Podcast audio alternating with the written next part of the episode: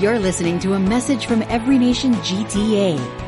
For more information, please visit our website at everynationgta.org. Happy Father's Day to all the dads out there, and uh, we celebrate you. And um, my name is Richard, and uh, it's great to have you joining us uh, for our live stream service. And um, to my Every Nation family, it's always great to be with you. And uh, yeah, just want to say a shout out to Lucas and Karina. Congratulations! It's really exciting news, and uh, first Father's Day for him. Um, and so we're uh, ironically coming to the end of season one of our Unstoppable series. So I guess things are stoppable. But we've been in the in the book of Acts uh, for the last. Uh, this will be the eleventh uh, eleventh Sunday, and uh, we're going to take a pause and, and do something different over the summer, and then maybe return to the book of Acts later on. Uh, but we have been seeing the growth of the early church as Jesus began this new radical movement of people following him as he left them, but then gave them his Holy Spirit and empowered them to continue his ministry, his message. Um, and his mission. We've been seeing that unfold and just incredible things that we've been seeing. And now we begin to see a bit the rise of some pushback to that, some opposition, persecution.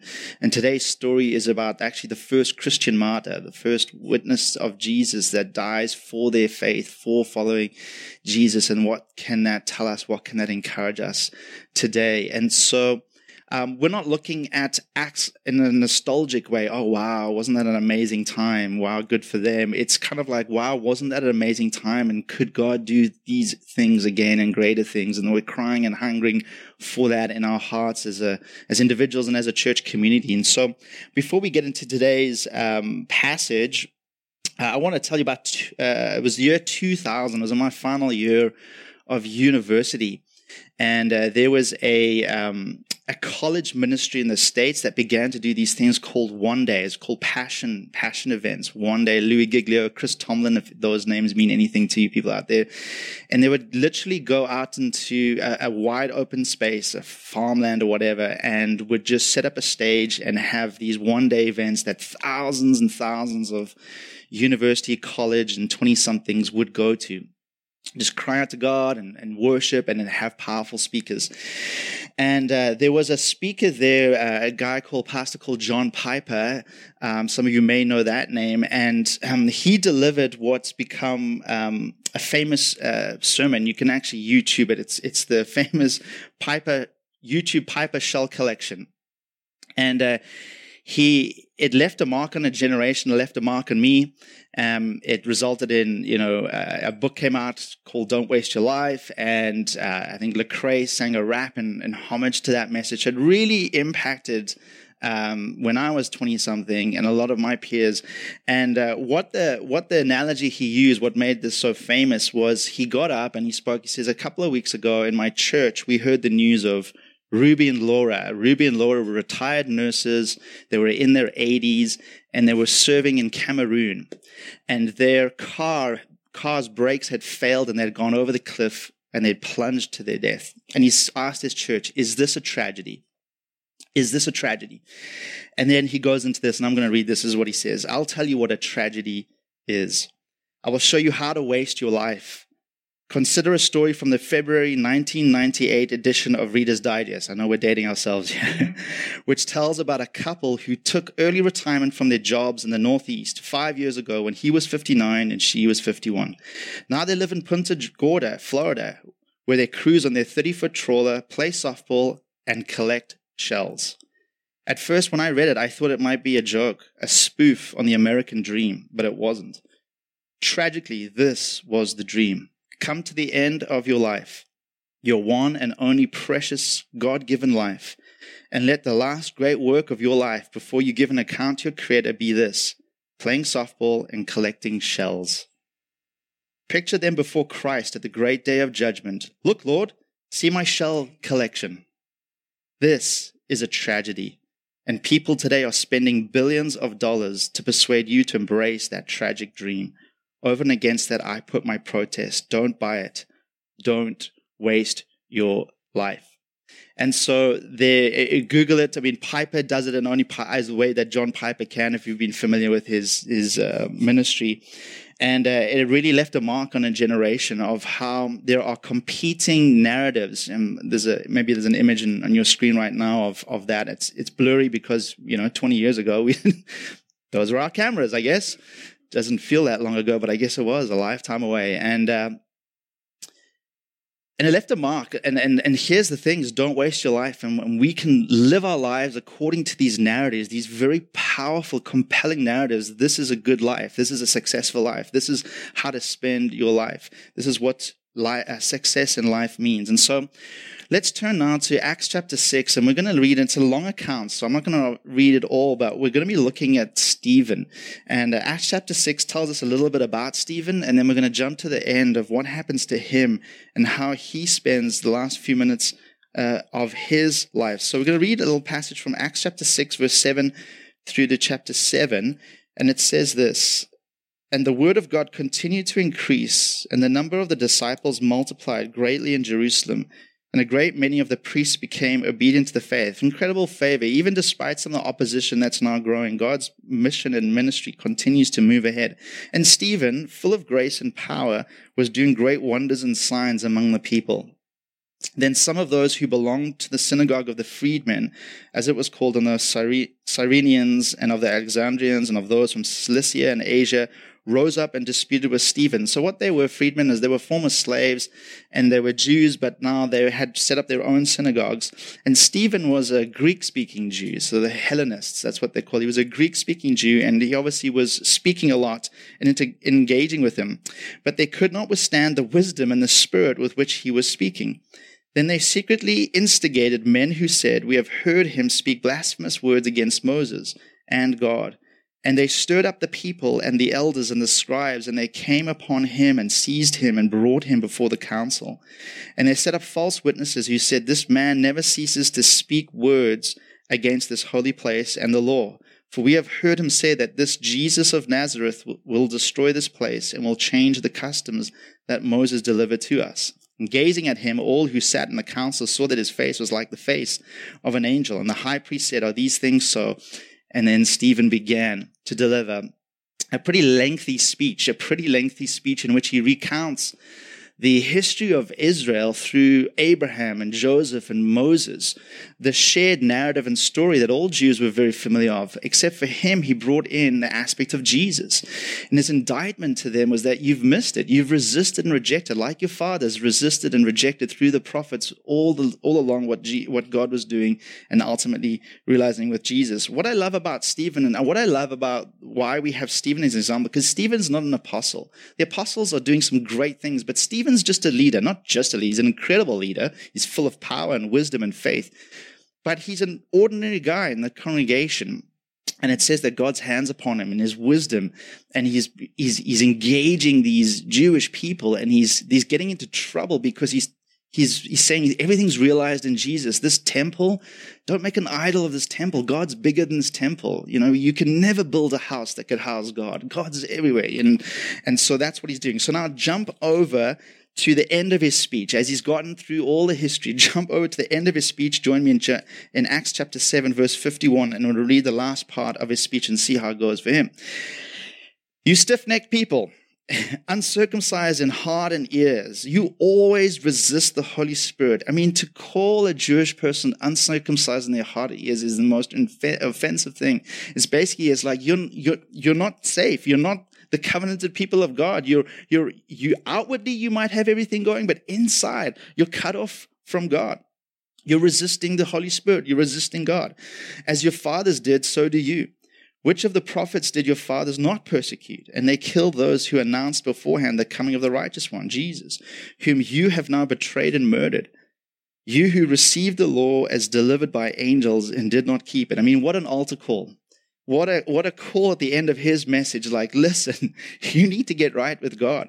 Um, and so how they respond, verse 54 says, Now when they heard these things, they were enraged and they ground their teeth at him. But he, full of the Holy Spirit, gazed into heaven and saw the glory of God and Jesus standing at the right hand of God. And he said, Behold, I see the heavens opened, and the Son of Man standing at the right hand of God.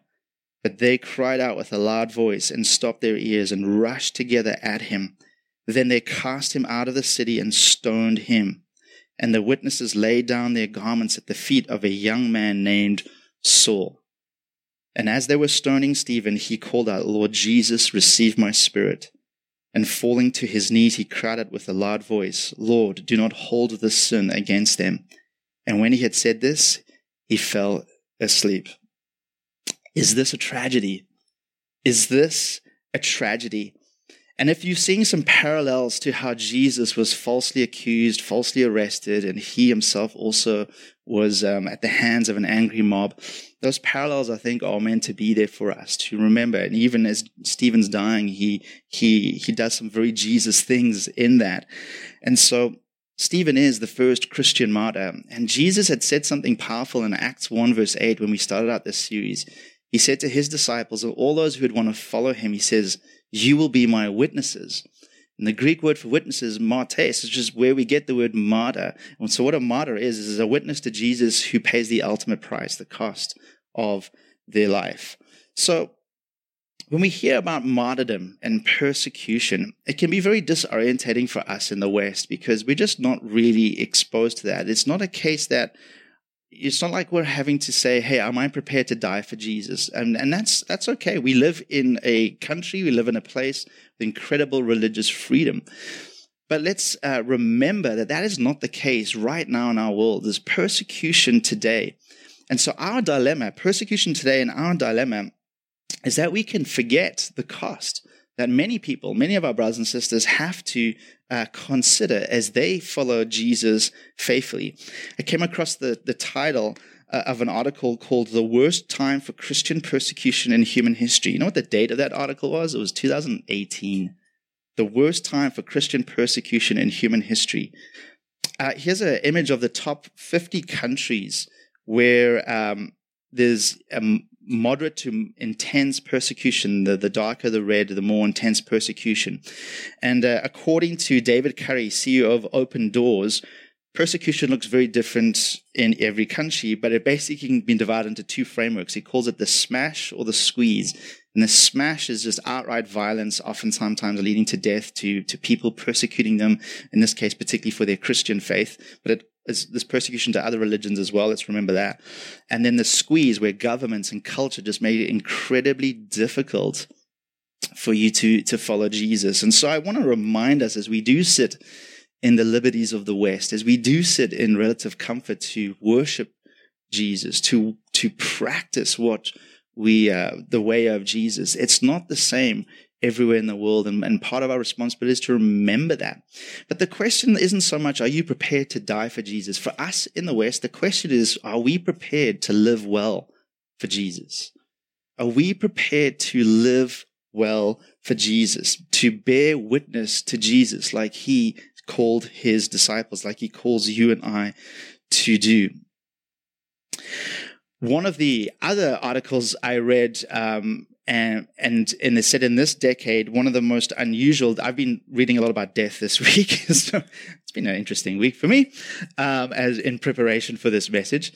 Um, but one of the one of the rises of, of um, unique ways people die is called death by selfie. In the last few years there's been an alarming increase of people tragically dying uh, by trying to capture that ultimate shot. Um, in fact uh, one image of a young man, a Chinese man, um, who is renowned for pictures like this. Crazy, right? Um, tragically uh, lost his life to death by selfie. It's called the vanity shot. And in many cases, it's trying to get that shot. That I mean, I don't want to, you know, I don't want to impose a motive on all these people, but some a lot of times the vanity shot is so that you can get a shot that's well recognized, that goes viral on social media, whatever the motive might be, that's a tragedy. That's a tragedy of a life that's really self absorbed, that would literally lose life. What for? For what? For my own brand to, to be uh, extended. And so um, this quote is quite sobering from William Irvine in his book, A Guide to the Good Life. He says, There is a danger that you will mislive. There is, in other words, a danger that when you are on your deathbed, you will look back and realize that you wasted your one chance at living. Instead of spending your life pursuing something genuinely valuable, you squandered it because you allowed yourself to be distracted by the various baubles life has to offer. The earlier this year, uh, I'm part of a chaplaincy at the University of Toronto at the St George cap- campus, and for many years, I'm kind of new to the party, but for many years, they, in conjunction with the life sciences faculty have put on a, a, dying and death symposium. And what that is it's training it's it's a, it's a it's a time where they get they open it up to the life sciences student, students who are going to go into the medical profession who are going to deal with a lot of sick people and death and they're trying to get them to look at it not just from a physical medical point of view but all the other dimensions that happens when someone's dying it's called a dying and death it's it's a hugely popular event. Some hundreds of students go through it and, um, and they have various speakers and then we have we, we, we facilitate these breakouts and we do a case study and how would you handle someone who's having a crisis? But this quote from one of the speakers i can't remember who so uh, apologies but I, I, don't want to plagiarize it's not mine. Um, this stroke this quote struck me. He says oftentimes when someone's dying it brings us an existential crisis right? They're on that deathbed um, and they're be looking at their life and they're obviously seeing their time is cut short and you begin to look at your life and I guess you begin to look at your life and what was all about. And this is, this is the, this is, this is the question he says a lot of people have. What do you do when the story you've been telling yourself about yourself and life is no longer sufficient? What do you do at the end of your life when you've been told, hey, retire early, buy the boat, collect shells, that's the good life? What do you do when you're in that moment you realize, I've wasted my life?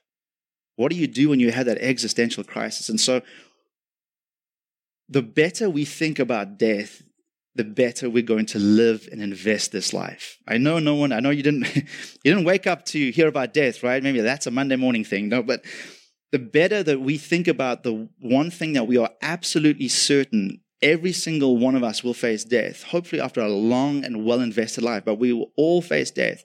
The better we think about that moment now, the better we're not going to waste our lives right now. The better that we're going to live according to a better story. That we don't have to have an existential crisis at the end of our lives, that we invest our lives. Why? Is because we've lived in a better story. We've lived in a better story. And it's a story that's not um, and there's competing stories. You know, John Steinbeck, American author, he has a great quote says, No story has power, nor will it last unless we feel in ourselves that it is true and true of us. You know, what is it what makes a great novel what makes a great movie is that they engage you and draw you into the narrative draw you into the story. And the more that you can see yourself or your experience fit with that story the more believable that narrative is the more believable that story it is. So when we're talking about story don't don't be thinking like a little children's thing. We we are all living according to a story a narrative a script however you want to phrase it Every single one of us is living, whether consciously or subconsciously. Right now, we are in a story. The question is, is it a good story? The question is, is it a story that's going to invest your life in worthy things? Or is it a story that's going to be wasted, at least in the eyes of God? A better story. God invites you and I into a better story. Uh, last weekend, I was watching um, a great movie with my kids, Raya and the Last Dragon. It's a great kids movie, and and now uh, you know it's it's it's an animation movie but it's it's a story that's been told in a thousand different ways whether it's a kid's story or an adult story. And it's a story of redemption. It's a story of a world that was once beautiful and in harmony in this case humans and dragons. And then an evil force came in and disrupted that and all the dragons but one were killed uh, in attempts to rescue the world. And how they're uh, the search for this last dragon to what? Restore the harmony and the beauty of the world had gone and restore back and to drive away evil. that is the story that's told in many different ways. And, and there's always this redemptive theme in movies that's captured people, a, a, sacrificial act, sometimes of someone laying down their lives. Why is that theme? Why is that narrative so powerful? Because it's the narrative we find ourselves in, in God's story. That there is a great world that God created, a great universe, a good world, and evil came in and sin came in and it's disrupted and fractured that. And we long for that to be restored. And Jesus, God himself comes in the person of Jesus to do that. And we now we await for the fullness of that to be realized. So, what about you? What story are you in? And how do you know what story you're in? Well, what is success to you? What is a successful life? Say you're granted the gift of being on a deathbed um, one day and you're able to look back. What will be a successful life for you? What will be what will be have been a fulfilling life for you? What regrets do you want to avoid? That begins to tell you what story you've bought into. Uh, these narratives, these stories, these scripts, they're competing and they're on multi levels. Your family probably has a narrative. This is what the Kidges are about. This is who the Kidges are. Sometimes uh, families have a very powerful story such that you feel trapped maybe. There's expectations on how you to live your life and, and maybe sometimes we feel trapped in that. Cultures have stories. Uh, nations have stories. One of the most compelling narratives is the American dream. That's a story. That's a narrative to live your life. A story tells you the way the world works, how you should act and engage with that world, your place in it, and how to interpret it. You know, in Canada, a, a powerful narrative for us is tolerance and inclusivity. Right now, an incredibly strong narrative for particularly younger people is what's called expressive individualism. And it's uh, in reaction to a mistrust of external authorities. And so what is, okay, you need to do a deep dive, not outside, inside. Go inside and choose your identity or find your identity or discover your identity. And once you've done that, come out and tell everyone. And woe to anyone who questions that. Woe to anyone who doesn't affirm and celebrate that. And so that's a narrative to live by. That's a narrative to um, to make sense of the world. And so these are competing narratives that, unless you and I are, are uh, awakened to them, we can live our lives, we can mislive, as uh, William Irvine said in his in his quote. So, what story are you in? You know, for me, I find the story of Scripture quite compelling. I find the unfolding narrative uh, of Scripture quite compelling because I think it gives a brutal, uh, uh, honest assessment of reality. I feel like scripture does that really well. It tells us very real and honestly uh, about reality and what's wrong with reality and what can bring uh, about a restoration of, of reality. I find that scripture, the story, the narrative that God's telling, it provides meaning and hope in a very broken world. So it's not all despair. Um, and it's a story by which I make sense of my life. I find my story fits within that narrative. And so, Stephen, as we wrap this up, as we come to Stephen, how does this connect back to Stephen? Well, in dying well, Stephen really shows us how to live well. That this is not a tragedy when, when maybe it's a tragedy to see the rage and the hatred of a people such that, that they feel like they are doing God a service by snuffing out his life. We see that he's lived a good story. He's lived a well, a well lived life. And so Stephen's story first he tells us Stephen tells a better story. Why? By reorienting it. And he's, he's telling a very familiar story that the nation of Israel, but what does he do? Is he reorients it around Jesus. And so here's the great news for you now. Whatever story your life has been this far, however good or broken or bad it's been, it always has the possibility to be reoriented around Jesus, that Jesus can reframe your story. And that's what that's what the story of scripture tells us about. The gospel, the good news is that Jesus is able to reframe and reorient all of us, all of our stories, if we'll hand over our stories to him. And that's what Stephen does. He tells a better story by redirecting it and saying, Hey, your story is good, but it's incomplete. It's incomplete without Jesus. And so he does that. Second thing is, he doesn't just tell us. It's one thing to tell and believe. It's one thing to believe uh, God's got a better story for us. It's one thing to read this and say, "Wow, that does make sense." Yeah, that's a coherent way of looking at the world. It's it's it's it's reasonable. It's good. It's honest. It's an entirely different thing to live that out, to immerse yourself in that story, to become a character within God's story, not just a spectator. And so Stephen t- lives a better story by, by apprenticing Jesus. Think about it. In, in the final moments of his life, in, in when the pressure is on the most, you know, oftentimes when we have those pressurized moments, what really is in us comes out. And you think about Stephen, like I mean, literally a mob. A mob is about, is stoning him. And he's not cursing them. He's not cursing God. He's not throwing and picking up stones. What is he doing?